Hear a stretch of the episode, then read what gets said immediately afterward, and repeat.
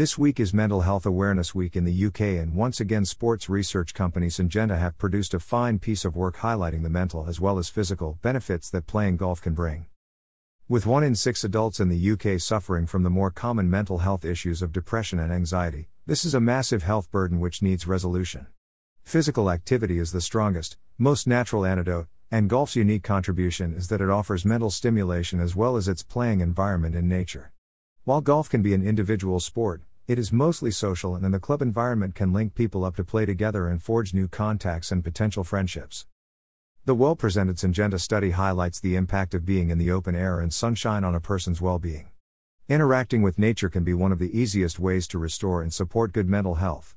Sedentary living has been called the new smoking, for its damaging impact on our health. One of the case studies in the report is a teenager who has experienced depression. It is interesting the link that this young man makes between how he has felt and the overuse of technology and social media.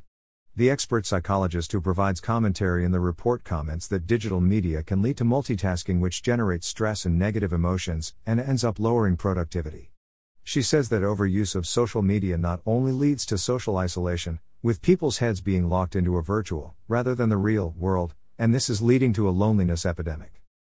Getting into golf's green spaces has a positive impact on human psychology and physiology.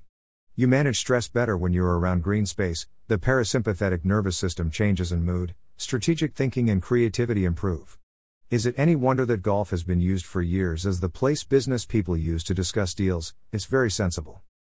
Being around a green environment will relieve depression and anxiety and anger and improve mental fatigue.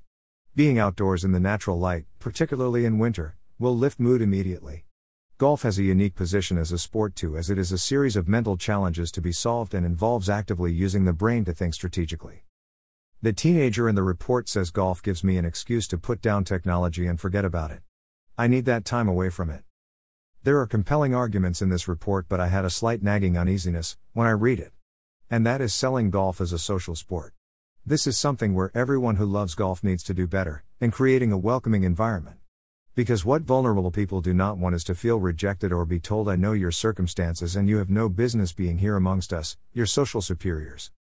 It is time that people who demonstrate that kind of attitude were told to leave golf, to move on to something else, because there are people out there who need golf and they need it to be populated by people who are warm, open, and friendly, and most of all non judgmental.